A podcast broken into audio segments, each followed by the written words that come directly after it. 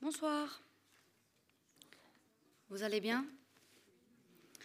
Eh bien, c'est super, moi aussi. Euh, eh bien, on commence cette soirée avec une petite lecture euh, d'extrait euh, du roman donc de Hannah Berwoods, Les choses que nous avons vues. Et puis après, il y aura cette belle discussion avec l'autrice. Je lis différents extraits et je vais les enchaîner. C'est parti. Vous m'entendez bien? Impeccable.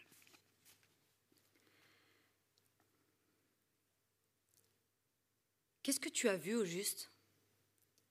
C'est fou comme on me pose encore souvent cette question, alors que j'ai quitté Exa depuis déjà 16 mois. Les gens persistent à essayer de me tirer les verres du nez, et quand ma réponse ne les satisfait pas, trop vague, euh, pas assez choquante, ils retentent leur chance en changeant un peu la formulation. Mais quelle est la pire chose que tu aies vue? insiste Grégory, mon nouveau collègue au musée. Comment c'était exactement? Celle-là vient de ma tante Mérédith, que je ne croisais plus depuis des années, sauf aux anniversaires de la mort de maman, et qui a soudain pris l'habitude de m'appeler chaque premier dimanche du mois pour me demander comment je vais et, ah oui, qu'est-ce que j'ai vu au juste. Choisissez une vidéo, une image ou un texte en particulier qui vous a vraiment remué. Tiens, la docteure Anna s'y met, aussi. Dites-moi ce que vous avez ressenti et pensé sur le moment. Vous n'avez qu'à faire défiler la scène dans votre tête, comme un film, c'est ça? Un film dans lequel vous êtes assise en train de regarder cette vidéo dérangeante. Et la médecin brandit une espèce de barre euh, balayée par un point lumineux. Vous aussi, vous faites de même, monsieur Stitich. Vous me téléphonez presque tous les jours. Pouvez-vous me rappeler, madame Kaylee? Savez-vous seulement que Kaylee est mon prénom? Non, n'est-ce pas? Ce sont mes anciens collègues qui vous ont transmis mes coordonnées, bien sûr, et ils ne connaissent pas mon nom de famille, alors vous dites À propos, madame Kaylee, qu'est-ce que vous avez vu au juste? Les gens font comme si cette question était on ne peut plus normale. Mais où est la normalité quand on attend une réponse macabre? Et puis, c'est pas comme si on se souciait de moi. Peut-être cette idée n'est-elle pas si absurde?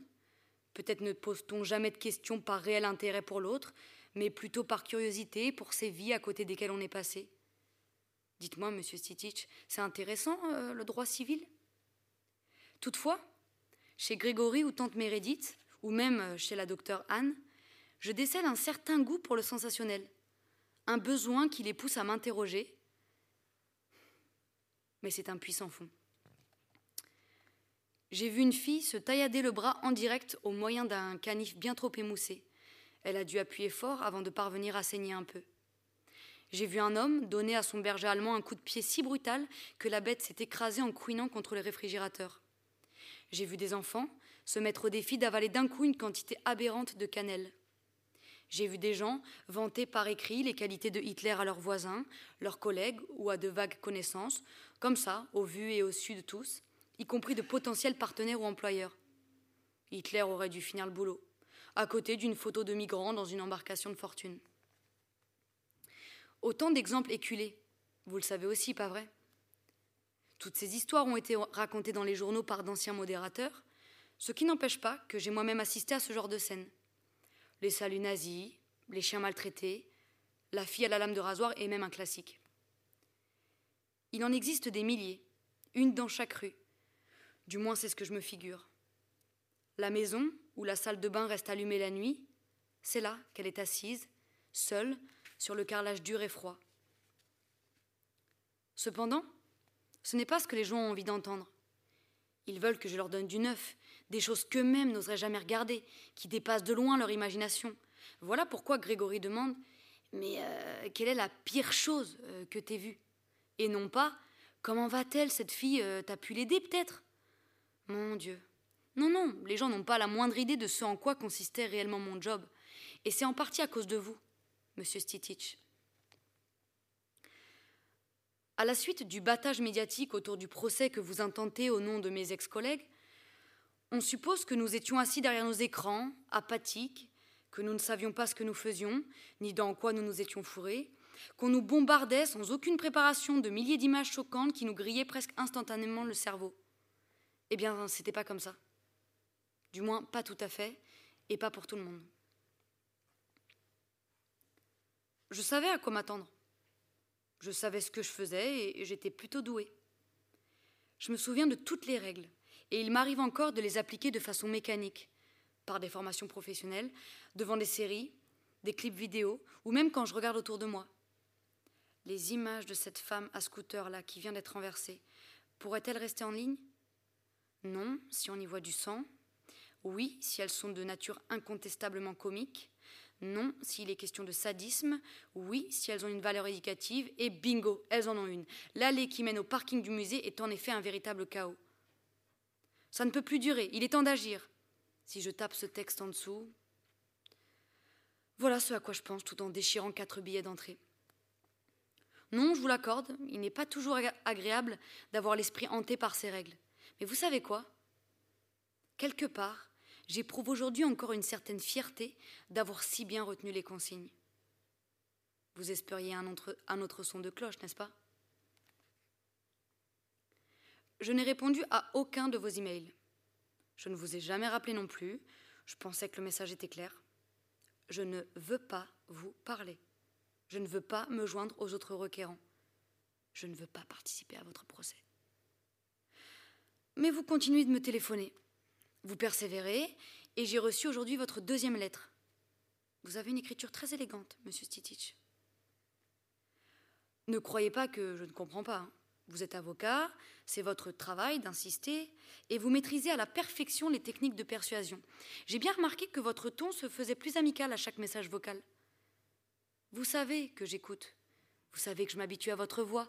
Voilà pourquoi vous ne dites plus Madame Cayley, mais vous me donnez du cher Madame, puis vous évoquez tout à coup une jolie somme en perspective. Et pour être honnête, je trouve assez effrayant que vous sachiez à quel point j'aurais besoin d'une jolie somme. Mes ex-collègues vous ont sans doute parlé de mes dettes. Je me demande si c'est conforme aux règles de protection de la vie privée, mais vous le savez mieux que moi, pas vrai? Encore deux ans au musée et j'aurais tout remboursé. Enfin, à condition de travailler aussi les jours fériés, qui sont mieux rémunérés, il me reste donc à espérer qu'on fera appel à moi pour Pâques et le lendemain de Noël, parce que non, je ne me joindrai pas à vous, même si je comprends que mes anciens collègues le fassent. J'ai lu que Robert dormait à présent avec son taser, par crainte que des terroristes ne viennent le chercher la nuit. Les noms ont été modifiés dans l'article de journal, mais je suis sûre que Timothy est en réalité Robert.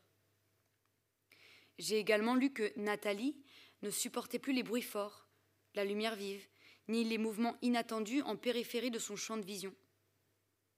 Plusieurs employés souffraient de ces symptômes, si bien que je ne peux identifier Nathalie avec, certitude.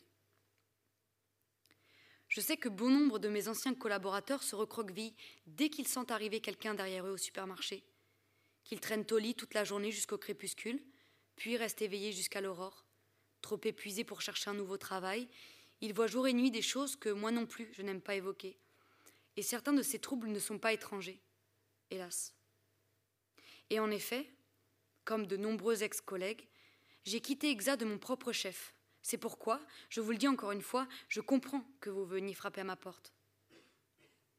Cependant, afin de saisir le motif euh, de mon refus, vous devez d'abord saisir. Pardon.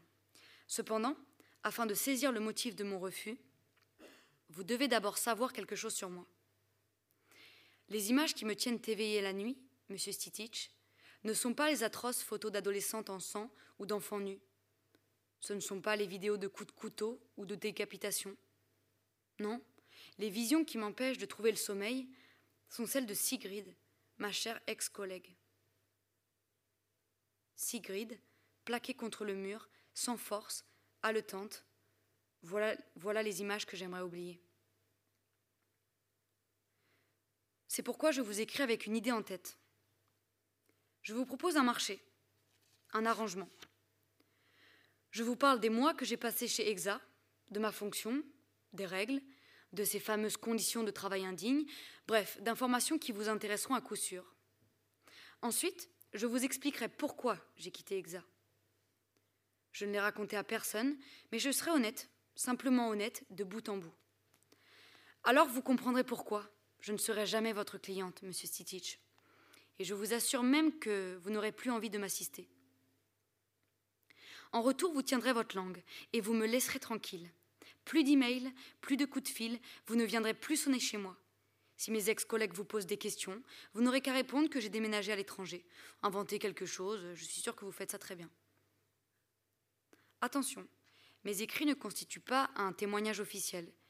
Je ne citerai nulle part le nom de l'accusé. Vous savez que j'enfreindrais mes dispositions contractuelles si je le faisais. Je me suis informée, je connais ma situation juridique encore une fois. Je, je ne reproche rien à personne. Je vous raconte simplement, juste une fois, mon histoire.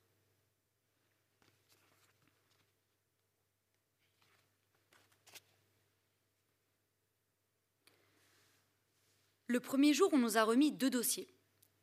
L'un contenait les conditions d'utilisation de la plateforme et l'autre les directives destinées aux modérateurs. Nous ne savions pas encore que ces dernières changeaient tous les quatre matins et que le document que nous venions à peine de recevoir était déjà obsolète. Nous n'avions pas le droit d'emporter ces dossiers chez nous, il fallait donc apprendre sur le tas. La première journée de formation, nous n'avons eu à traiter que des publications écrites. C'est à partir du troisième jour que nos écrans ont affiché photos, films et vidéos. La question était toujours la même. Le contenu peut-il rester sur la plateforme? Et sinon, pourquoi? Il était plus difficile de répondre à la seconde interrogation.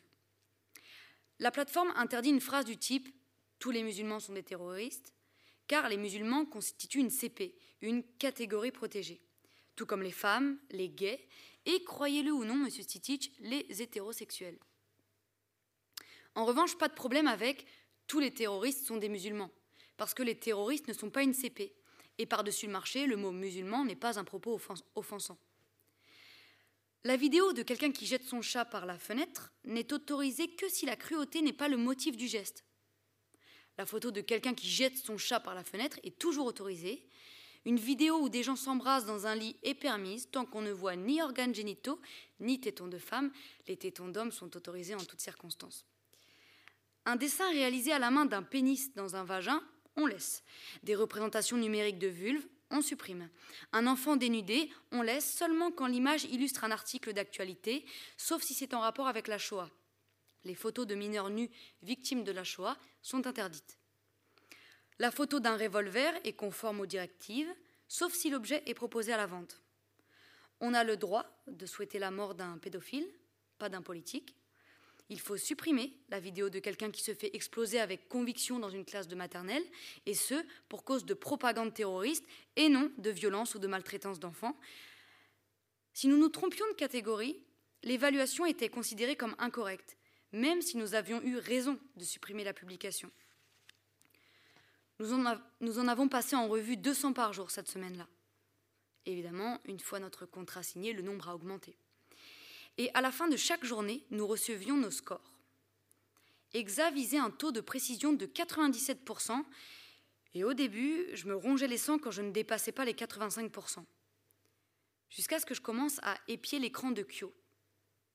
Kyo, qui avait environ dix ans de moins que moi, les grilles bouillages au stylo sur son sac à dos trahissaient qu'il venait de quitter le lycée, était souvent assis au bureau voisin du mien, et son score ne franchissait jamais les 75%. C'était plutôt encourageant.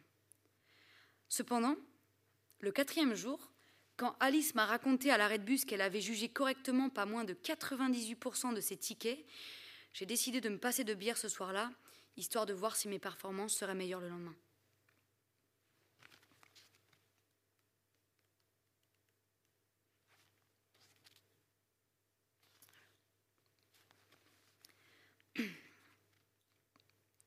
Salut ai-je lancé avant même d'arriver à leur niveau.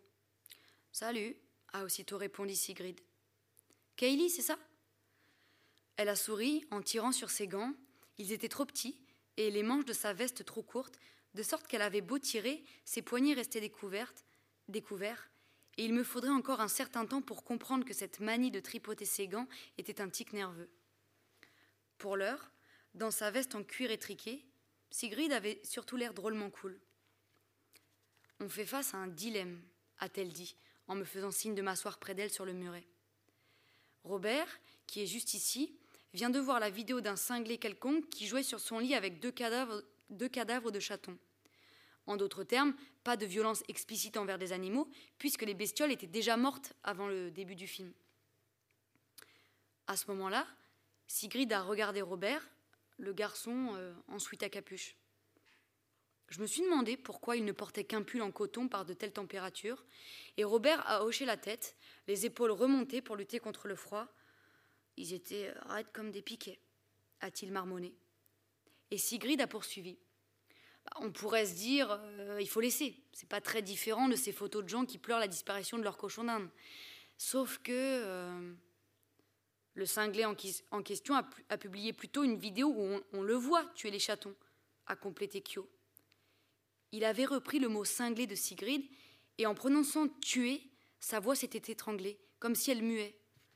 Pas plus de 17 ans, et je pensais à nouveau. Il est donc bien question de violence explicite envers des animaux, sous catégorie mort violente, a dit Sigrid.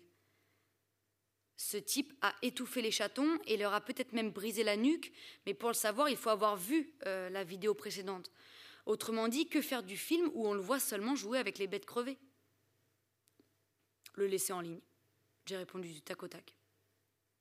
Sigrid, Kyo et Robert m'ont fixé d'un air interrogateur, et l'espace d'un instant, j'ai eu l'impression d'être un véritable oracle.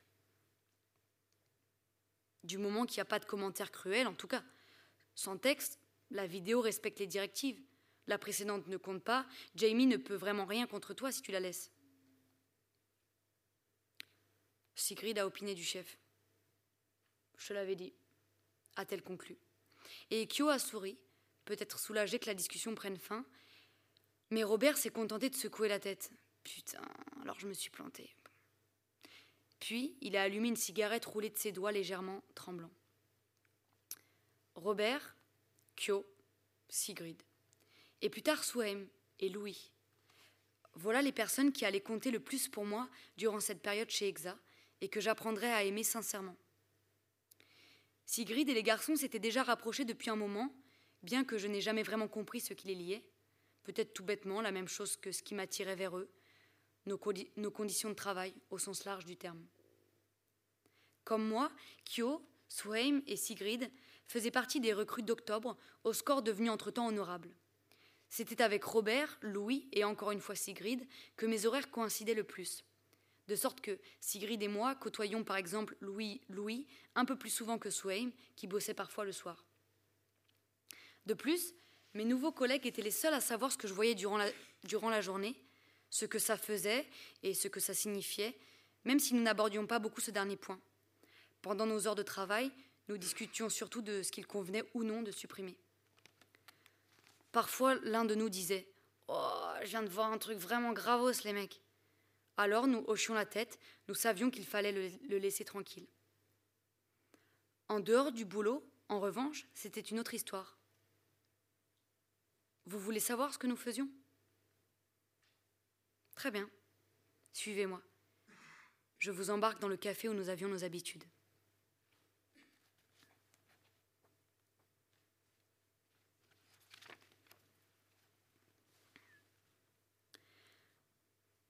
C'est Kyo, le plus jeune de la bande, qui a prononcé le mot ami pour la première fois. C'est arrivé à la suite d'un incident survenu fin janvier.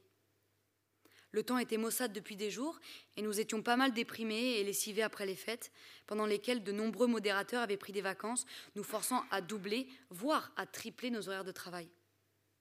Regardez a soudain crié quelqu'un. Louis, je crois. Il y a un type là-bas. Nous avons regardé dehors, et en effet, sur le toit du bâtiment, se tenait un homme. Il n'était pas très loin de nous. Je pense qu'il remplissait exactement l'espace entre mon pouce et mon index tendu. Il a fait un pas en avant, en direction du bord, et nous nous sommes tous levés, y compris Jamie et les deux autres. Pardon. Il a fait un pas en avant, en direction du bord, et nous nous sommes tous levés, y compris Jamie et les deux autres E.T. Nous étions 80 personnes à nous presser contre la vitre pendant que les pointeuses sur nos écrans égrenaient les secondes. L'homme reculait à présent d'un pas, peut-être pour prendre de l'élan. D'où nous étions, nous avions une vue dégagée de l'endroit où il atterrirait. Seules quelques voitures étaient garées sur le parking. Le cabriolet pourrait amortir sa, sa chute, me suis-je surprise à penser. Dans les vidéos de ce genre, en général, on n'apercevait pas le sol, et, dans ce cas, les images pouvaient rester en ligne. Mais il ne s'agissait pas d'une cascade, d'une blague ou d'un acte militant. Nous étions sûrs de voir du sang et peut-être même des bouts de l'intérieur de son corps, donc c'était interdit. Voilà ce que je me souviens d'avoir songé. Et peut-être que d'autres se sont dit la même chose, mais personne, personne n'a ouvert la bouche, jusqu'à ce que Louis crie Bordel, t'as qu'à sauter, enfoiré Certains ont ri nerveusement, mais le visage de Louis s'est durci. Sa voix s'était brisée sous l'effet de l'angoisse quand il avait prononcé le mot enfoiré, et il avait compris que nous l'avions tous remarqué. Euh, faut faire quelque chose, a dit quelqu'un. Et bien qu'un murmure approbateur se soit aussitôt le élevé, personne n'a levé le petit doigt. À notre décharge, que pouvions-nous faire? Nous n'avions pas nos téléphones sur nous, notre service n'avait même pas de ligne fixe. À l'évidence, la plateforme paniquait à l'idée que nous puissions transmettre les données personnelles d'utilisateurs malveillants. À qui les aurions-nous dénoncés au nom du ciel? J'ai observé Jamie, mais lui non plus ne semblait pas pressé d'aller récupérer son téléphone au vestiaire. Nous étions tous paralysés, les yeux rivés sur le, le toit d'en face, comme si nous pouvions rattraper l'homme avec nos regards. J'ai de nouveau baissé les yeux, et c'est là que je l'ai vu. Quatre étages en dessous, tout en bas, quelqu'un traversait le parking en direction du bâtiment. C'est qui? Ai-je demandé à voix basse mais je le savais déjà, même si j'avais du mal à le croire. Pendant tout ce temps, j'avais, eu l'impression de visionner un film, et voilà qu'un visage familier surgissait à l'écran, quelqu'un qui se tenait près de moi quelques instants auparavant, comme dans ce film d'horreur où la fille sort de la télé, mais à l'envers.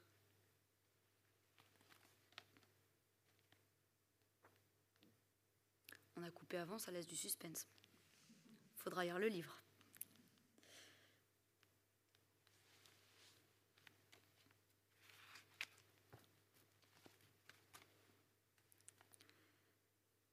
Connaissez-vous la théorie de la Terre plate, monsieur Stitich Notre planète n'est pas un globe. Nous nous déplaçons sur un disque flottant situé sous une gigantesque coupole transparente, un dôme. Le Soleil, les étoiles et la Lune ne sont que des projections, et la CIA nous manipule tels des figurants sur un plateau hollywoodien. Les flat earthers, ou platistes, ainsi que les partisans de cette thèse, se nomment eux-mêmes, alors là, non, là, c'était nul ce que j'ai fait.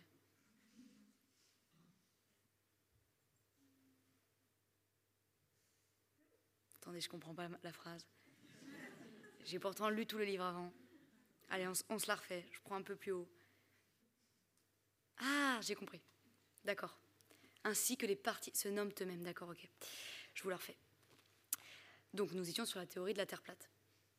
Donc, hmm, le disque flottant, la coupole. Le Soleil, les étoiles et la Lune ne sont que des projections, et la CIA nous manipule tels des figurants sur un plateau hollywoodien? Les flat earthers, ou platistes, ainsi que les partisans de cette thèse se nomment eux-mêmes, sont innombrables, et c'est un mouvement qui rassemble des millions de personnes. Elles diffusent leurs idées via des forums et des groupes de discussion et comptent aujourd'hui plus, plus de 55 millions de vidéos à leur actif. Il y en a tant qu'il faudrait plus d'une vie entière pour les regarder toutes, ai-je entendu un fidèle affirmer fièrement un jour.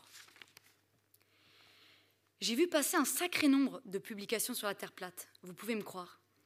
Les, utilisateurs de la plateforme les signalaient régulièrement au motif qu'elles étaient offensantes, mais proclamer que le monde est plat ou que les attaques terroristes sont orchestrées par les gouvernements et que les virus mortels sont conçus dans des laboratoires d'État n'est pas contraire au règlement ce qui, n'empêchait pas que nous devions regarder ces vidéos jusqu'au bout, au cas où un taré quelconque aurait tenté de défier les lois de la gravité en balançant un nouveau-né du cinquième étage. Quand ces films duraient plus de quelques minutes, ils me tapaient sur les nerfs, mais les mêmes des platistes me faisaient marrer. Les images de dirigeants de la NASA représentées sous les traits du magicien d'Oz ou du joueur de flûte de Hamelin, les schémas détaillés des erreurs de photoshopage sur les clichés officiels de notre globe terrestre, oui, comparé à d'autres communautés complotistes, les Flat Earthers forment un mouvement gentillet et bien organisé avec ça. Il a ses propres congrès internationaux, ses t-shirts et ses gadgets. Qu'est-ce que tu portes? ai-je demandé à Kyo un après-midi. Nous attendions tous les quatre à l'arrêt de bus, et Louis s'est mis à secouer la tête en ricanant. Une montre, a répondu Kyo, avant de nous faire voir son, son poignet à moi et à Sigrid. Je n'ai pas compris tout de suite ce que j'avais devant les yeux. Le cadran représentait une, carte géographique entourée d'un anneau blanc, un plan issu d'un roman de fantaisie, et je pensais, tout à fait le genre de Kyo d'ailleurs. Sauf que le verre qui protégeait le cadran n'était pas plat, mais bombé, comme une sorte de minuscule cloche ou de dôme. La terre plate a tout sauté Louis de façon peu subtile, et Kyo a baissé son poignet. Eh, il a marmonné. Me regarde pas comme ça, Kaylee. Sur quoi Louis a ricané de nouveau. Apparemment, les autres étaient déjà au courant des nouvelles convictions de Kyo. Quant à moi, j'avais dû rater un épisode, j'étais sincèrement étonnée. T'y crois pas, pas vrai? A dit Kyo, d'un ton bougon, comme un ado furieux accusé à tort d'avoir renversé un vase alors que c'est le chat le vrai coupable. Euh, désolé, j'ai répondu, mais la terre est ronde. Kyo a secoué la tête. Hum, elle est plate, a-t-il insisté. Et Louis a malicieusement suggéré que je ferais mieux de lâcher l'affaire, mais j'ai poursuivi. Bah, pourquoi la terre serait plate? Il bah, n'y a pas de preuve qu'elle est ronde. Moi, je pense que si. Ok, vas-y, explique-moi. Ok, j'en étais bien incapable. Mes cours de physique et de géographie remontaient à des années, et pour être honnête, je connaissais mieux les arguments en faveur euh, de l'idée que la planète n'était pas sphérique, même si je n'avais jamais douté que c'était du grand n'importe quoi. Tu vois, a conclu Kyo, tu peux pas, alors que les preuves que la Terre est plate s'accumulent de jour en jour. Voilà, c'est tout pour ce soir.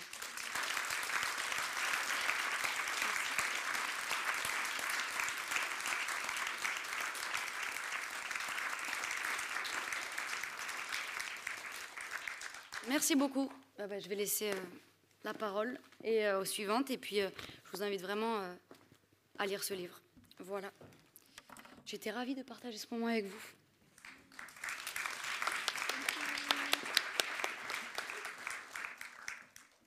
Bonsoir à toutes et à tous et, un grand merci à Loïs Sauvage pour cette lecture qui est un, avant-goût d'un livre audio qui va sortir demain aux éditions Lizzie.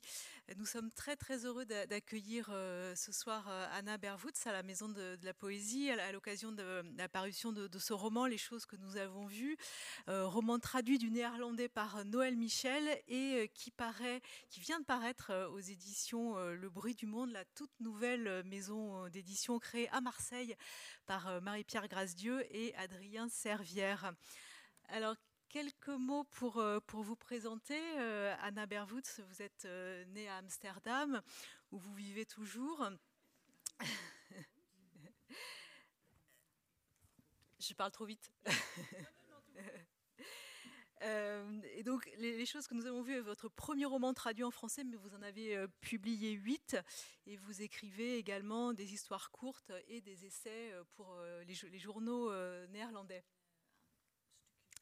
Alors, euh, on, l'a, entendu, euh, euh, ce roman s'intéresse à, l'univers complètement étrange pour nous et, inconnu des, modérateurs de contenu, ces, gens qui, nettoient au fond l'Internet.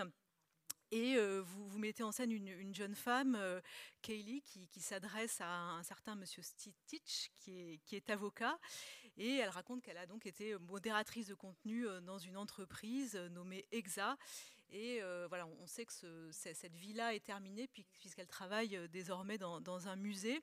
Et elle va raconter euh, cette période de sa vie, donc son travail, mais aussi son histoire d'amour avec Sigrid, qui était l'une de ses, de ses collègues de travail. Alors c'est un roman qui est très dense, qui est, qui est sous tension et euh, qui questionne euh, nos, addictions, nos fascinations morbides, et puis la manière aussi dont euh, les images façonnent notre vision du monde.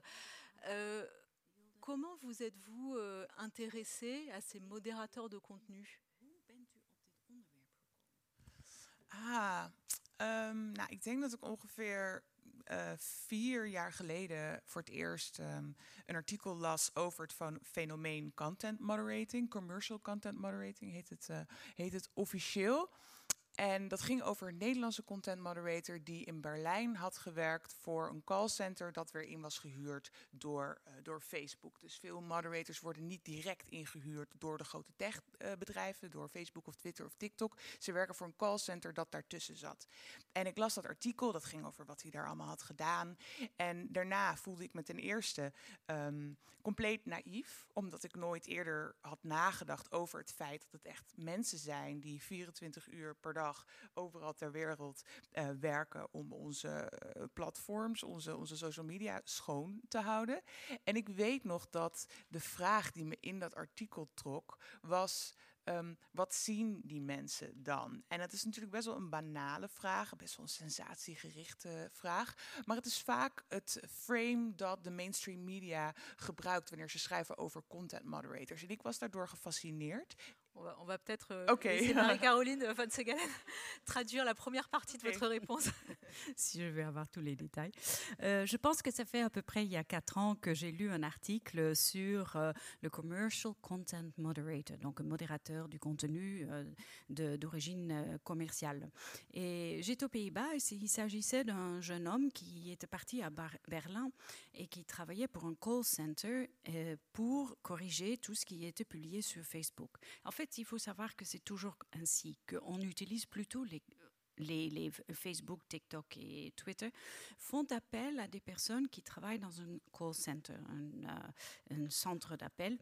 Et j'ai lu cet article sur ce personnage et je me suis rendu compte que j'étais en fait naïf parce que ça fait depuis des années qu'il y a plein de personnes qui, 24 heures sur 24, travaillent pour corriger tout ce qui se publie sur les médias, sociaux. Et pour faire en sorte que ça reste à peu près acceptable. Et que la plupart des questions qu'on pose dans ce cas-là à ces personnes-là, mais qu'est-ce que vous voyez? Ce qu'on ne voit pas dans les euh, médias sociaux mainstream, euh, qui sont le plus généralistes. Um, ja, dus dat was um, me aanvankelijk trok, die best wel banale vraag. Maar toen ik meer research ging doen naar wat ze nou ja, precies doen, die content moderator, verschoof mijn vraag eigenlijk van wat zien ze nou naar wat doet dat met ze? Wat doet het met je wereldbeeld als je constant wordt geconfronteerd met hele extreme beelden? En een ander aspect wat ik heel interessant vond, uh, was de sociale dynamiek op de werkvloer. Ik heb wat research gedaan en daar bleek dat vaak content moderators heel close worden met elkaar. Uh, ze delen een moeilijke baan, ze delen soms een trauma. En ik ben altijd geïnteresseerd in community, in um, erbij willen horen. Wie hoort erbij, wie hoort er niet bij? Hoe, hoe maken mensen vrienden? Waarom hebben mensen vrienden nodig? Dus dat was een aspect vond.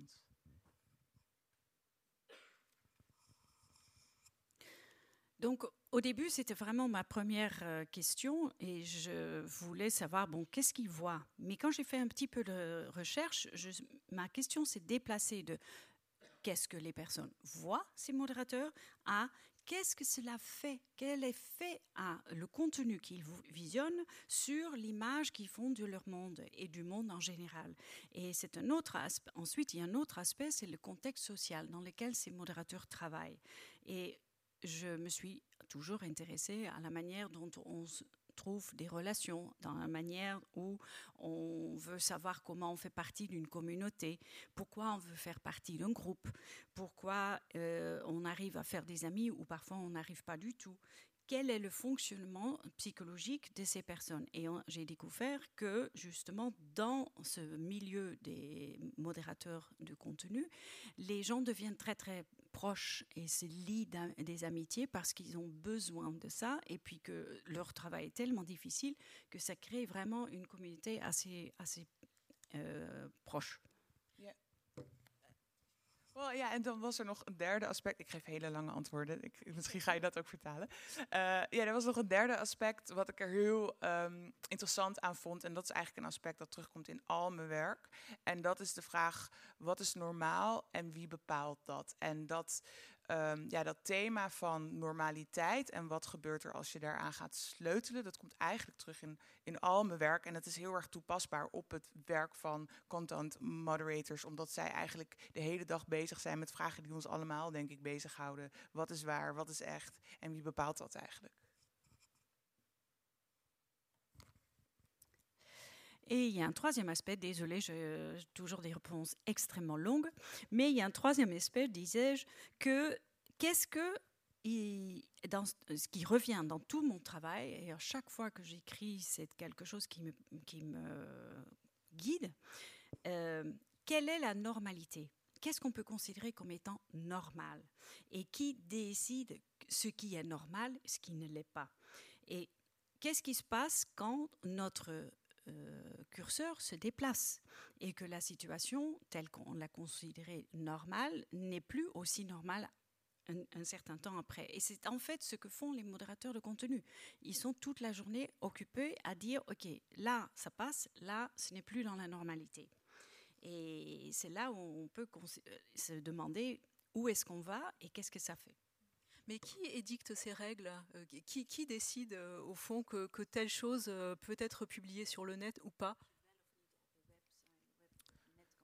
Ja, uh, nou dat verschilt eigenlijk per uh, technologiebedrijf. Dus ja, ik noemde net al TikTok, Facebook, Instagram. Instagram en Facebook hebben dezelfde uh, regels. Google, dat heeft YouTube, dus dat heeft ook hele belangrijke regels. En dat verschilt eigenlijk. Maar wat mensen vaak niet beseffen is dat wat er wel en niet uh, geplaatst mag worden, de filosofie daarachter is alleen commercie. Dat gaat eigenlijk helemaal niet om moraal. Dat gaat om, als we bijvoorbeeld Facebook als voorbeeld nemen, het gaat niet over wat Facebook denkt dat juist is, wat Facebook denkt dat nodig is. Dat gaat over wat Facebook denkt dat de aandeelhouders ten eerste nodig vinden en dan de gebruikers. Dus dat gaat eigenlijk over uh, image. En dat is niet goed of slecht. Dat is gewoon dat het een commercieel bedrijf is. Maar daardoor veranderen ook die regels elke keer. Ze veranderen soms mee met het publieke debat. Dus dat is heel interessant om te zien. Wat eerst mocht blijven staan, uh, mag later toch, toch weer niet.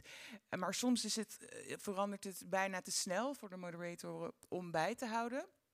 En soms um, ja, valt er eigenlijk niet te zeggen is die beslissing heel moeilijk om te maken. Bijvoorbeeld het verschil tussen wat een, wat een terrorist is of wat een crimineel is. Dat is al een hele moeilijke scheidslijn. En ik weet dat moderators hebben een, een grote lijst met terroristische organisaties organisaties die volgens het bedrijf terroristisch zijn. Maar dat zal ook weer per land verschillen of die ook vinden dat dat terroristen zijn. Dus dat is heel eigenlijk bijna arbitrair.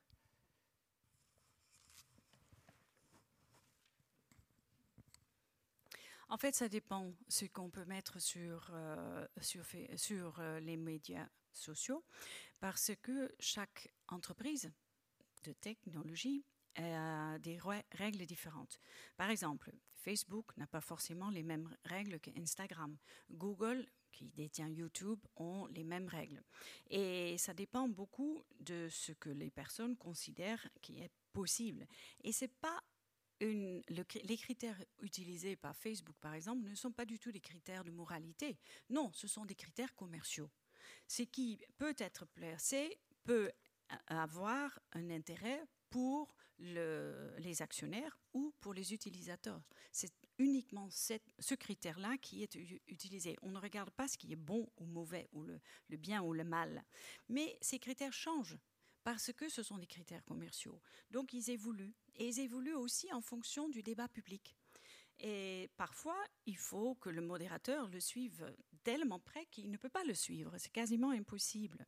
Et parfois, ils ne savent pas, les questions sont tellement délicate qu'ils ne savent pas où mettre la frontière, où mettre la limite. Est-ce que c'est un terroriste ou est-ce que c'est un criminel? Est-ce qu'on peut le publier ou est-ce qu'on ne peut pas le publier? Il n'y a pas forcément des critères très précis. Et évidemment, il y a aussi, ils ont reçu tous une liste d'organisations terroristes dont ils n'ont pas le droit de publier des contenus, mais cela dépend aussi d'un pays à un autre. Donc en fonction de cela aussi, il va faire des triages. Et est-ce qu'on sait combien à peu près de, personnes font, font, ce travail euh, à travers le monde? Duizenden, duizenden over de hele wereld. Um, de meeste, verreweg de meeste, zijn niet direct in dienst, ook net, zoals ik net al even noemde, van de tech-companies. Um, ik geloof dat Google heeft wel een paar duizend mensen in dienst, maar die mogen dan weer niet naar de Google bedrijfsfeestjes komen. Dus dat is dan weer ook, uh, er zit dan ook weer een onderscheid in. Maar er zitten, omdat het 24 uur per dag moet gedaan, en ook voor alle werelddelen, zitten er mensen in Manila, er zitten mensen in Dublin, in Europa zitten heel veel mensen in Portugal, in Griekenland maar dat zijn dan Europeanen uit allerlei andere Europese landen die dan vanuit Griekenland uh, TikTok met z'n allen doen. En dan natuurlijk nog in China zelf allerlei mensen voor TikTok. Dus dat zijn echt duizenden, duizenden, duizenden mensen. Een precies aantal weet ik niet eens, maar het groeit natuurlijk elke dag, kan je je voorstellen.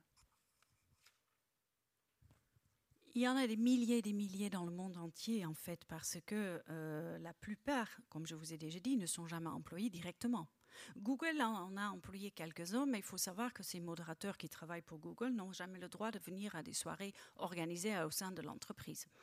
Euh, mais il y a des, dans le monde entier, donc il y a Manille, Dublin, en Grèce et en Portugal, il y en a beaucoup. ce sont des Européens de, toute l'Europe qui viennent travailler là-bas et qui travaillent beaucoup euh, pour, pour ces pays-là, euh, pour TikTok. Et évidemment, il y en a en Chine. Et on peut s'imaginer que tous les jours, le nombre augmente parce que le contenu augmente. Ce, travail qu'ils font est, très secret. Enfin, ils, ont une espèce de, règle de, confidentialité. Euh, enfin, au, départ, même vos, personnages ne, se parlent pas entre eux de, ce qu'ils voient, mais ils n'ont surtout pas le droit de dire à l'extérieur euh, ce, ce qu'ils font. Nee, klopt. Ja, mensen. Um, uit mijn research bleek dat voor in ieder geval de bedrijven waar ik research naar uh, heb gedaan, waarvan ik er sommige net al heb genoemd, dat mensen geen, bijvoorbeeld geen pen en papier uh, naar binnen mochten nemen. Nou ja, daar kan je nog wel iets bij voorstellen. Je wil niet dat iedereen allerlei namen op gaat schrijven van mensen die dan filmpjes hebben geplaatst die verwijderd moeten worden of compromitterend materiaal. Maar op een gegeven moment bleek dat ze ook geen kauwgom meer mochten meenemen, omdat ze dan op dat kauwgompapiertje misschien uh, zouden schrijven. En um, veel mensen, ik weet niet of dat nog steeds zo is, maar er bestaan inderdaad contracten waarin mensen worden gevraagd om sowieso niet de dingen die ze hebben gezien te delen met hun geliefde thuis. Volgens mij, uh, medewerkers onderling mogen volgens mij wel uh, meestal wel dingen delen. Maar je kan je voorstellen dat het heel eenzaam is als je de dingen, soms traumatiserende dingen die je op je werk hebt gezien, dat je dat dan thuis niet um, kwijt kan. En dat is ook echt een groot probleem soms geweest. Oui, je dois dire que pour la recherche sur les entreprises dont je vous ai déjà parlé tout à l'heure, euh, il y a des personnes qui travaillent là-bas qui n'ont pas le droit d'apporter un, un, crayon ou du papier. Ce qu'on peut encore imaginer parce qu'ils ne veulent pas que le nom d'une personne qui a publié une, information ou une, image compromettante euh, soit euh, répété ou soit ramené à la maison. Mais il y a des entreprises qui vont aussi loin à refuser même le chewing Parce que si jamais on utilise le petit papier du chewing gum pour écrire quelque chose, ça peut poser des problèmes. Et pour d'autres, euh, ils ont des contrats qui doivent signer qu'ils n'ont pas le droit de partager l'information qu'ils ont vue ou, ou lue avec les proches, avec les personnes à la maison. Et certains n'ont juste le droit de le partager entre les employés de l'entreprise, mais avec personne d'autre. Donc imaginez-vous cette solitude dans laquelle ces personnes vivent et travaillent, alors qu'ils voient un contenu très choquant et qu'ils ne peuvent pas en parler, ils ne peuvent pas le partager. Et on, a l'impression en lisant votre livre qu'on a sous nos pieds euh, euh, tout un, continent euh, noir, enfin d'un d'un autre Internet en fait qui est sous nos pieds euh, avec toutes ces images violentes qui sont retirées tous les jours. Ja, ja, en ik vraag me ook altijd af, want als we het hebben over beelden die worden bekeken door content moderators, zijn dat meestal beelden die zijn geflagged, heet dat dan. Die aangemerkt zijn als ja, inappropriate in het Engels door gebruikers zoals jij en ik.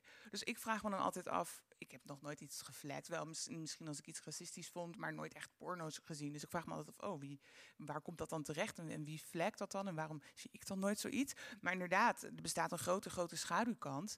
Um, waarvan die um, social media niet weten, willen dat het op hun sites komt. Want zij zijn familievriendelijk, zij moeten gebruiksvriendelijk zijn. Maar dat betekent niet dat die beelden niet bestaan. En die beelden bestaan gewoon op de dark web. Die bestaan op allerlei andere sites, op allerlei fora waar je alleen maar maar in kan met paswoorden.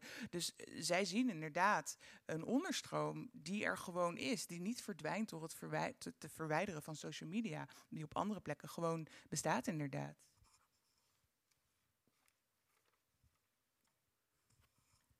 Oui, euh, il faut savoir que les modérateurs, quand ils ont euh, les, leur image, ce sont déjà des images qu'ils ont reçues parce qu'ils ont été signalés par d'autres utilisateurs comme vous et moi, euh, pour étant euh, considérés non appropriés. Je dois dire que moi, je l'ai quasiment jamais fait, peut-être une ou deux fois pour une information ou une image que je trouvais extrêmement raciste, mais pas de porno ou autre. Et je me demande toujours pourquoi est-ce que moi je ne le vois pas? Qui est-ce qui le fait alors?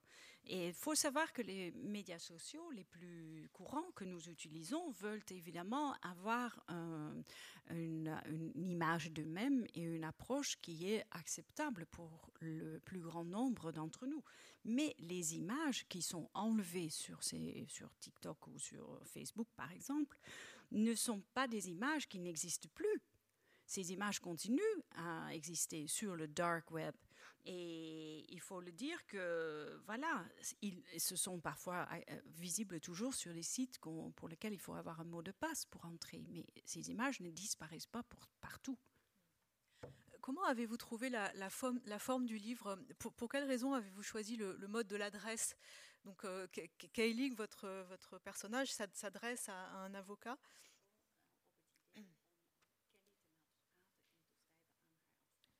Ja, um, nou allereerst uh, las ik dat er verschillende rechtszaken zijn, daadwerkelijk, van content moderators die of samen ofwel in een eentje een techbedrijf of een callcenter dat daardoor is ingehuurd aanklagen. Dus ik wist dat er rechtszaken uh, lopen. Dus dat had ik als, als ja, bijna uh, journalistiek gegeven. En daarnaast zocht ik naar een vorm voor het boek. Ik vind het zelf altijd als schrijver heel erg fijn om naar een jij-figuur uh, te schrijven. En deze vorm stelde me eigenlijk in staat om op een bepaalde manier verschillende niveaus spanning toe te voegen. Kelly vertelt het verhaal achteraf, zoals je ook al even noemde bij de intro. Dus zij weet meer dan wij, constant. Maar soms hint zij al naar het einde. En net bij het prachtige voorlezen van Aloïse uh, hoorde je al dat zij op een gegeven moment in het begin al refereert aan een beeld van Sigrid, haar geliefde, dat ze heeft gezien. Dus die vorm leent zich heel erg voor subtiel vooruitblikken, subtiele spanningsopbouw. En daarnaast um, is het een vorm. In het begin snap je misschien niet helemaal waarom het zo um, detached, even een Engels woord tussendoor. Uh, ja, detached, um, waarom het zo afstandelijk, afstandelijk um, is. Maar na verloop van het verhaal kom je erachter dat Kelly zich ergens verschaamt. Dat zij, zich, dat zij iets verbergt. En ze houdt eigenlijk een pleidooi tegen een advocaat die die zelf zou moeten pleiten. Maar ja, deze vorm stelt, eh, voegt ook een bepaalde spanning toe, omdat je heel lang niet weet wat ze nou verbergt. En op het einde blijkt dan, nou, dat ga ik niet verklappen, maar ze is een onbetrouwbare verteller. En ook dat vond ik goed uh, passen bij die vorm. Oui, en tant que personne. J'avais lu qu'il y a des affaires euh, juridiques et, qu'il y a des modérateurs de contenu, qui soient individuellement ou en groupe, ont attaqué euh, des entreprises de technologie ou de call center et ont essayé de trouver euh, un, juge, d'aller chez un juge. Et en ce qui concerne la forme dans laquelle j'ai voulu présenter cette histoire, j'aime bien écrire dans la forme du tu m'adresser euh, à quelqu'un, une personne, en, l'appelant tu. Et pour créer une bonne tension à différents niveaux dans l'histoire, je laisse Kelly raconter l'histoire après, après coup. Et ce qui a été extrêmement bien, dans un des passages qui a été extrêmement bien euh, lu par Aloïse, euh, on voit dans le début, au début, qu'elle a en fait un petit elle fait une petite allusion à ce qui va venir, mais nous ne le savons pas. Nous ne savons pas encore ce que ça sera. Mais au début, on ne comprend pas tellement pourquoi elle a cette air et cette attitude, euh, ce ton aussi détaché. Mais en fait, petit à petit, on voit et on découvre que Kelly cache quelque chose, qu'elle qu'elle tient un plaidoyer auprès de son avocat, ou auprès de cet avocat, pas son avocat, pardon, et en fait, ça devait être l'avocat lui-même qui devait le faire, mais elle décrit, elle se défend de quelque chose qui est, euh, qui est arrivé et qu'on n'arrive pas encore à comprendre et, qu'on va découvrir au fur et à mesure de l'histoire. Et, puis le, propos du livre, c'était aussi de, montrer euh, comment ce travail de modérateur de contenu influe sur, euh, sur la vie privée. Et donc vous, vous tenez ensemble deux fils narratifs, à savoir ce qui se passe au travail et l'histoire d'amour.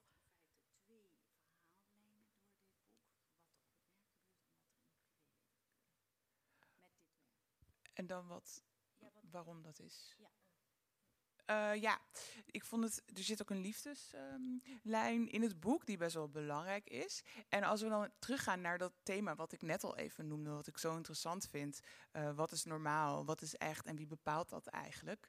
Um, dat is toepasbaar op het content moderators op allerlei denkbare niveaus. Maar ook op um, relaties. Als we een intieme relatie met iemand aangaan, dan is die ander eigenlijk een soort spiegel voor onszelf. En opeens kunnen we ons afvragen ben ik wel normaal als ik naar mezelf kijk? We kunnen ons ook afvragen of de manier waarop de ander denkt of handelt, um, ja, is dat wel normaal? Dus ik bedoel, ik, ik, stel het nu eventjes veel simpeler uh, dan het is, maar ik zag dat thema wel weer spiegeld. En een andere, iets anders wat ik heel erg mooi vond, was dat Kelly en Sigrid allebei op een andere manier omgaan met dat um, ja, vrij traumatische werk. Ik denk dat dit boek niet alleen maar gaat over waarom dit werk zo verschrikkelijk is, maar ook uh, gaat over wat het werk draaglijk maakt. Dus in die zin gaat het heel erg over ja, copingmechanismes, manieren om met iets zwaars om te gaan. En in die relaties zie je dat beide partners een andere uh, strategie uh, kiezen. Kelly kiest ervoor om helemaal te zwijgen. Die wil die beelden niet naar huis nemen.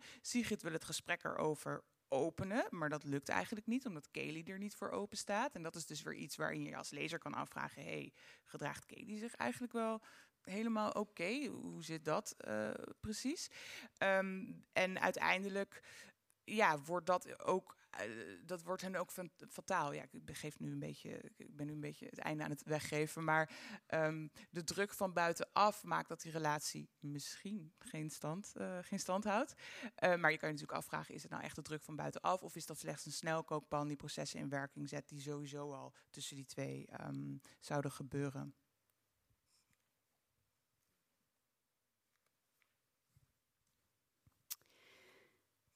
Oui, il y a une, de, une, histoire d'amour dans ce livre qui est très important et qui est lié au thème euh, dont je fais mention tout à l'heure, c'est ce thème de la normalité. Qu'est-ce qui est normal, qu'est-ce qui ne l'est pas et qui décide et ça ne vaut pas uniquement, ça ne vaut pas uniquement, pardon, pour les modérateurs de contenu, mais ça vaut aussi, on peut se poser cette question également, quand on a une relation intime. Quand on a une relation intime avec quelqu'un, cette autre personne vous tient un miroir. Et on peut se demander, ben, c'est moi qui ai raison ou c'est l'autre? Est-ce que c'est normal ce qu'il ou elle dit ou est-ce que moi j'ai tort? Et c'est là où c'est très beau de voir aussi dans la manière dont Kelly et Sigrid gèrent ce travail très traumatisant. C'est un travail difficile, mais il ne s'agit non seulement de la manière de, ce travail, mais il s'agit de la manière dont on gère, dont la manière dont on arrive à résister, à avoir une résilience devant toutes ces images extrêmement choquantes. Et les deux ont une stratégie de survie, j'oserais dire, un peu différente. Kelly, elle s'est dit, je ne veux pas en parler. Chez moi, à la maison, dans mon intimité, le sujet n'est pas abordé. Alors que Sigrid tente de le faire. Et elle ne réagissent pas tout à fait. Et c'est en fait le lecteur qui va pouvoir se demander, mais qui est-ce qui a le comportement le plus adapté? Qu'est-ce qui est normal dans ce comportement? Et on va découvrir dans les livres, désolé, je, avance un peu et je vous dévoile un peu ce qui va se passer, si c'est oui ou non fatal pour leur relation. Et je pense que c'est quelque chose qui est en relation. On peut se demander est-ce que c'est quelque chose qui se crée petit à petit ou est-ce que euh, on pouvait l'éviter euh, que, que, ça crée une telle tension ou est-ce que c'est vraiment une cocotte minute inévitable qui un jour va exploser? Mais on, l'a entendu dans, la lecture, euh, l'amitié est aussi importante dans ce roman, euh, l'amitié qui va se créer euh, autour de, ce groupe de, modérateurs de, contenu. Et, au fond, et donc le soir, ils se retrouvent au bar pour boire de l'alcool, pour décompresser. Et au fond, on a l'impression qu'à un moment, ils ne peuvent plus partager avec l'extérieur qu'ils sont, ils sont liés par, par le travail commun qu'ils font et qu'ils ne peuvent plus avoir de relation avec l'extérieur. Ja, zeker. Dat is een hele goede analyse.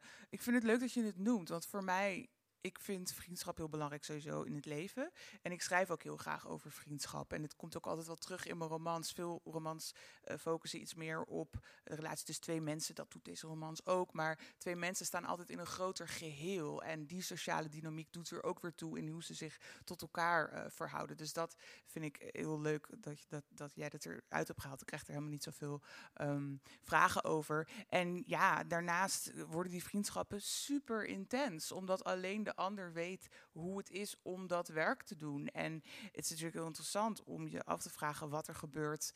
Uh, ja, wanneer iemand stopt met dat werk, uh, dan stapt hij eigenlijk uit de gemeenschap. Dan stapt hij eigenlijk uit die community.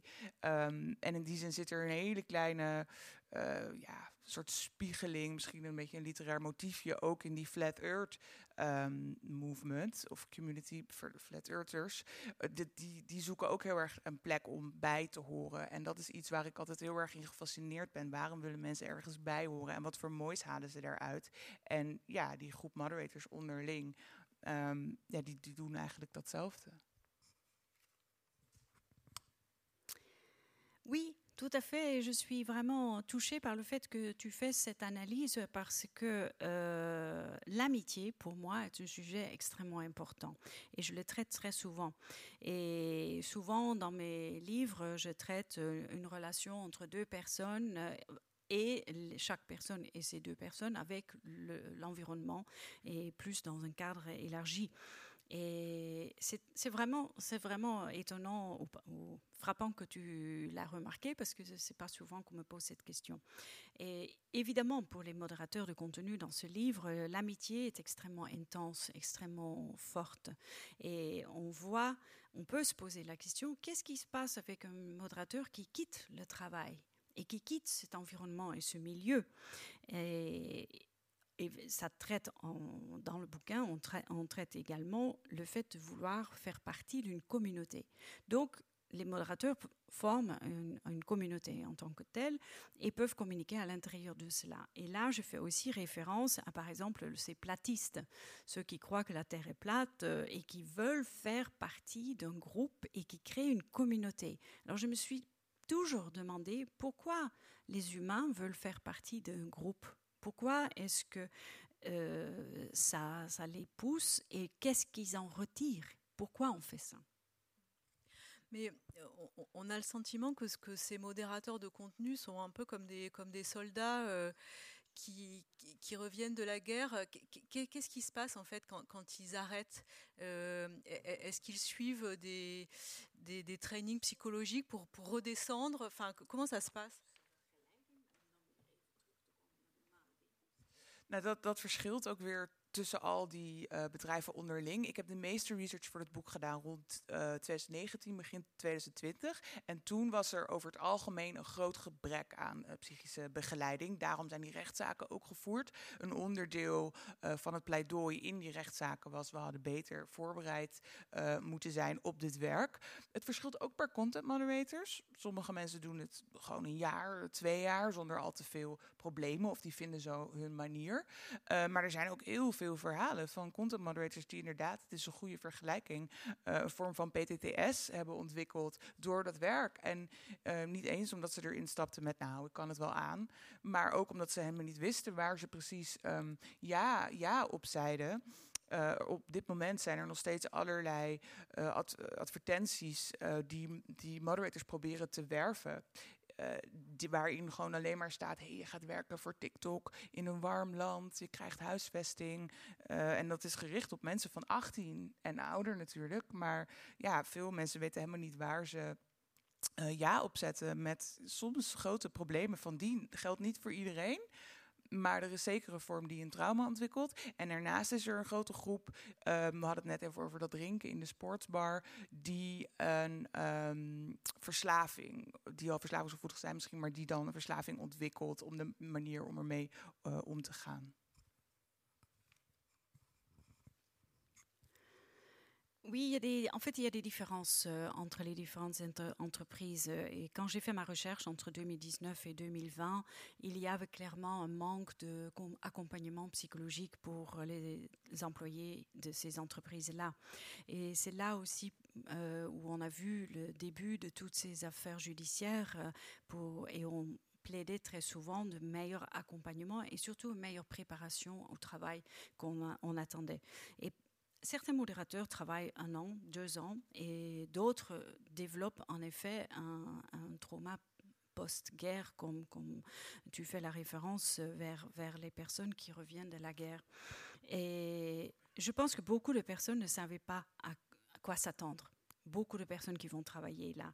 Et on voit encore maintenant des annonces dans les journaux ou, ailleurs pour attirer du personnel. C'est parfois adressé à des jeunes de 18 ans à peine, qui, où on leur propose, venez travailler, vous allez travailler pour TikTok dans un pays chaud, euh, vous serez logé et ça sera très intéressant. Sans, il y a des personnes qui signent un contrat sans vraiment savoir à quoi s'attendre, ce, que le travail veut dire, et certains d'entre eux sont vraiment traumatisés. Et d'autres euh, développent des, addictions, comme on a vu euh, dans, le livre où les jeunes vont après, où les travailleurs vont après dans le bar et, boivent beaucoup.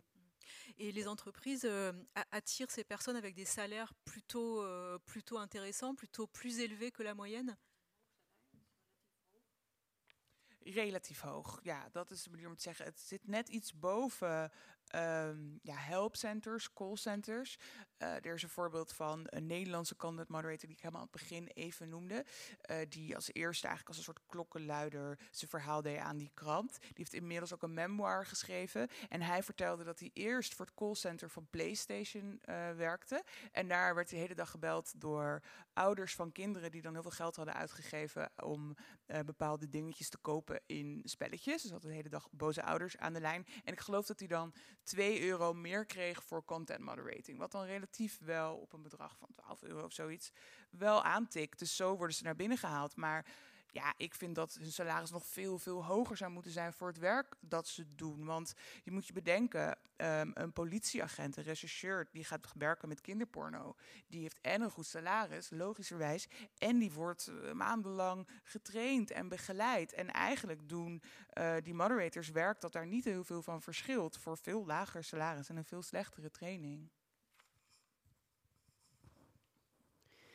Oui, on pourrait dire que leur revenu ou leur salaire relativement un peu plus élevé que, ce qu'ils auraient fait s'ils travaillaient dans les centres de call centers, tous les centres d'aide en, en, ligne.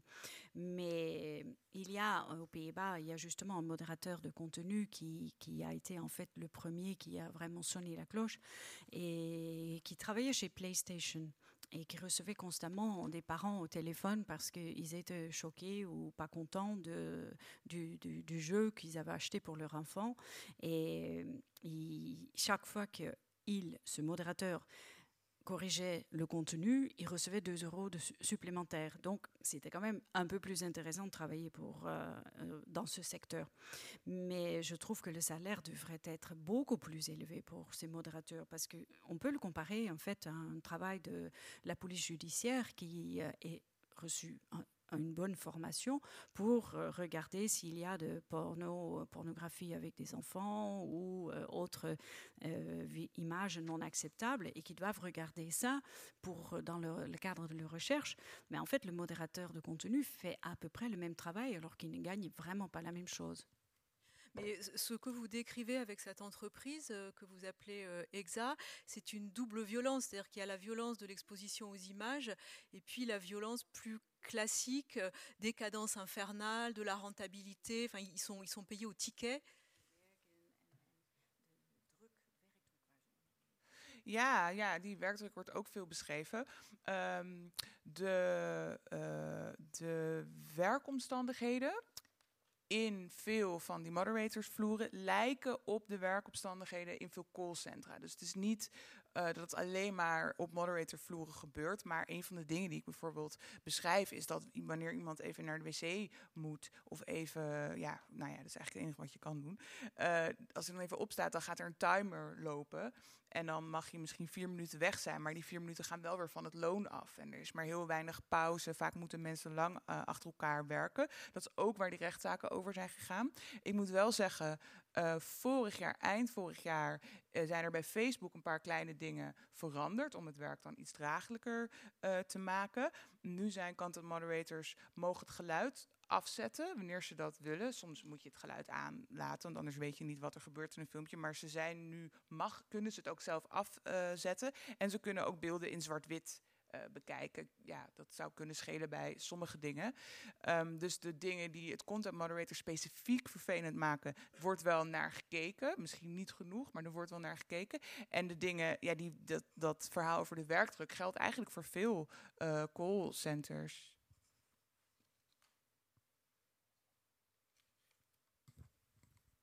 Oui, en ce qui concerne la pression au travail, oui, les conditions du travail pour les modérateurs de contenu est similaire au travail des centres d'appel.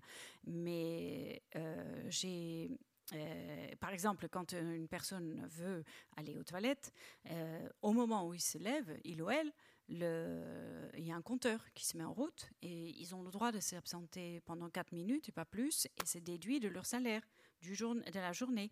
Et ils ont très très peu de pauses. Et ils ont beaucoup beaucoup d'heures à faire et beaucoup beaucoup de tickets à visionner. Et c'est là-dessus qu'ont commencé les premiers, euh, les premiers procès. Et l'année dernière, je sais qu'il y a eu des changements euh, qu'on a, euh, que Facebook a fait pour ses modérateurs de contenu. Ils ont maintenant la possibilité d'éteindre le son s'ils le veulent, sauf si c'est vraiment essentiel pour comprendre la vidéo, et ils peuvent y voir les images en noir et blanc. Ça pourrait un peu atténuer leur souffrance. Mais je pense que euh, souvent, euh, pour les, les, modérateurs de contenu, la pression au travail est aussi élevée que pour ceux qui sont dans les centres d'appel. Parmi les, scènes très, très frappantes de ce roman, et il y en, a beaucoup, euh, il y, en a, une qui m'a particulièrement euh, marqué, c'est euh, la scène où, Kylie décide de, de regarder du, porno et, elle se rend compte que du, porno lambda, celui qu'elle est habituée à regarder, ne lui fait plus rien. Parce qu'au fond, son seuil de tolérance s'est déplacé. Lui faut des choses de plus en plus dures ja. pour qu'il fasse quelque chose. Ja, dat is een voorbeeld over uh, ja, waar we het net ook over hadden, van wat, wat is de norm? Nou, die bestaat natuurlijk helemaal niet. We hebben alleen maar onze persoonlijke normen. En vaak is dat een gedeelde norm. Ik denk dat veel mensen in deze zaal misschien ongeveer dezelfde opvattingen hebben over, um, nou ja, bijvoorbeeld als we weer allemaal vast komen te zitten, dat we gaan misschien, gaan we dan het eten delen, wat mensen bij zich hebben of niet. Nou, ik denk dat we dan misschien in het begin gaan delen. Dus dat is een gedeelde norm. Maar die content moderators zitten in zo'n andere context, dat ze um, ten eerste de normen niet meer delen met hun geliefden die niet dat moderator werk doen. Maar ze delen ook niet meer de normen van hun oude zelf. Dus in die zin schuift die grens inderdaad op. En als je ja, veel extremere porno gewend bent en je gaat dan een normaal pornofilmpje opzetten, um, dan kan je daar opeens heel erg um, vervreemd van voelen. Ja, dat is ja.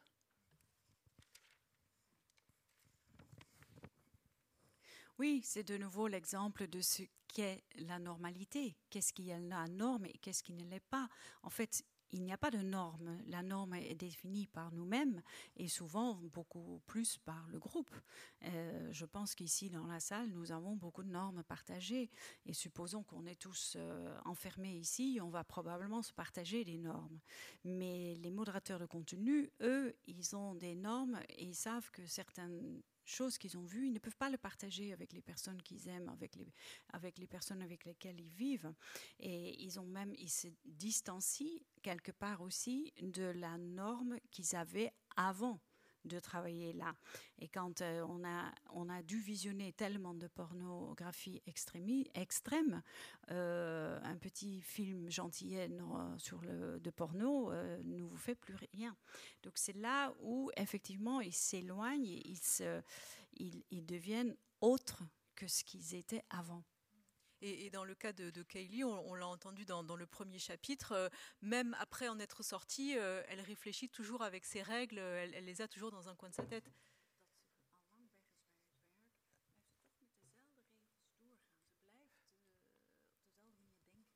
Ja, ja, in het begin wordt inderdaad al even genoemd dat um, Kelly is weg, al best wel een paar maanden, wanneer ze begint met het vertellen van het verhaal. Ze werkt in een museum, ze probeert een nieuw leven op te bouwen. En dan toch, als ze iemand uh, buiten een parkeerterrein op ziet lopen, dan verwacht ze eigenlijk dat hij gaat vallen. En dan vraagt ze zich af, oh, moet ik dat dan verwijderen? Is dat dan een grap? Is dat dan een ongeluk? Is dat dan een terroristische aanslag? Ze blijft die manier van denken nog heel lang uh, aanhouden. Ik kan me heel goed voorstellen dat dat nog heel lang in je systeem blijft zitten. Dat als je moet terugkeren naar het oude normaal, um, ja, dat dat niet 1, 2, 3 uh, lukt.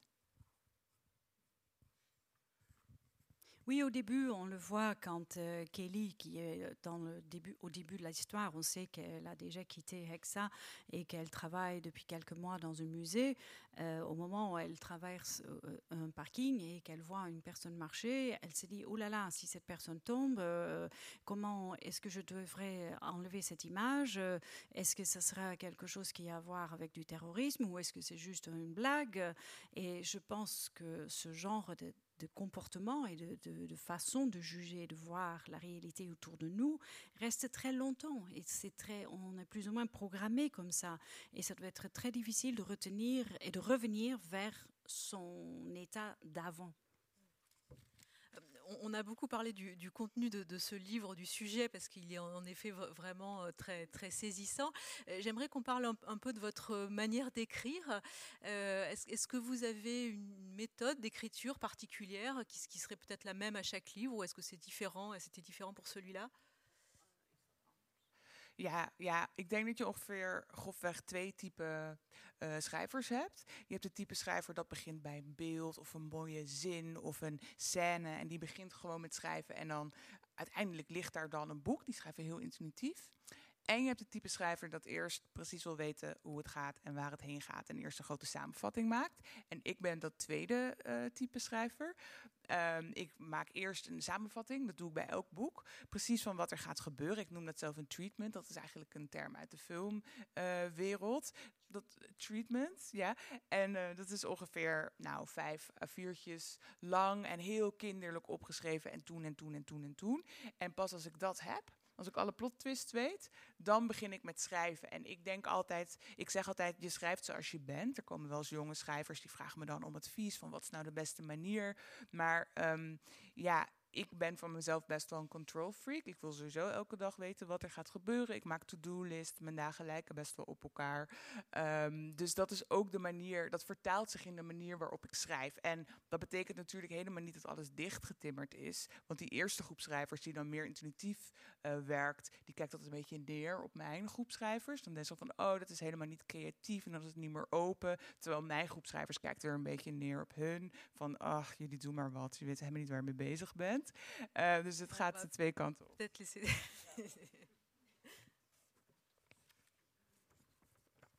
En fait, je pense qu'il y a deux sortes d'écrivains. Il y a ceux qui commencent avec une très jolie image, avec une très belle phrase et qui ensuite font dérouler l'histoire euh, d'une manière beaucoup plus intuitive. Et ils savent pas où, ils, où euh, ils veulent vraiment aller au début quand ils démarrent. Alors qu'il y a le deuxième groupe qui lui, ce groupe-là veut absolument savoir, voilà, voilà l'histoire, c'est ça que je veux euh, raconter et je fais un résumé. Moi, je fais partie du deuxième groupe. Euh, j'appelle ça un treatment. Le traitement, euh, c'est un terme utilisé du monde du cinéma. Et je fais en fait cinq cinq feuilles à quatre sur lesquelles je mets de manière très enfantine tout ce que, ce que je veux raconter, et puis, et puis, et puis, et puis, en fait, pour dérouler l'histoire. Et je pense que je dis souvent euh, aux jeunes qui veulent venir, devenir écrivains et qui viennent me poser des questions, euh, je dis, je pense qu'on écrit comme on est. Et en fait, moi, je suis quelque part quelqu'un qui veut tout contrôler un control freak et je fais une liste de toutes les choses que je dois faire tous les jours. Euh, mes journées se ressemblent plus ou moins et ça ne veut pas non plus dire que tout est étanche euh, absolument avant que je commence à écrire. Et puis on constate clairement qu'il y a ces deux groupes d'écrivains. Ben, L'un trouve que l'autre n'est pas très euh, valable parce que bon, c'est intuitif, c'est créatif, mais ils savent pas où ils vont. Et l'autre groupe dit mais il n'y a pas de créativité parce que vous avez tout, tout, tout fermé est bouclé d'avance. Donc euh, voilà, il y a une certaine, un certain dédain que, qu'ont les deux groupes l'un pour l'autre. C'est donc votre premier euh, livre publié en France. Euh, est-ce qu'il y en a d'autres qui vont, qui vont être traduits? Ik hoop het. J'espère, mon éditeur est dans la salle. Nee, ik hoop het heel erg. Het is een enorme eer om hier als eerste um, te verschijnen. Uh, dit boek is verkocht aan 14 landen, maar dit is het eerste uh, ja, land buiten Nederland waar het verschijnt. Dus ja, dat is wel heel erg bijzonder voor mij. Oui, je l'espère donc vraiment, vraiment. C'est un honneur d'être ici euh, pour la première fois. Et ce livre a été traduit et sera, apparaîtra dans 14 pays. Mais je commence par la France et c'est la première fois où mon livre est publié en dehors de la France. Ah, des Pays-Bas, pardon. Des Pays-Bas. Et nous en sommes très heureux. Merci beaucoup, euh, Anna Bervous. Donc, je, je, rappelle que ce livre est publié aux éditions euh, Le Bruit du Monde. Merci pour cette discussion et merci à vous, Marie-Caroline, pour euh, la traduction. Yeah.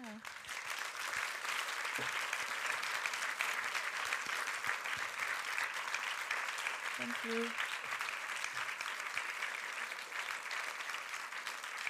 Et, et, je, et je crois, je crois qu'il y a une séance de signature. Voilà, dans le hall de la Maison de la Poésie, comme toujours. Merci à vous.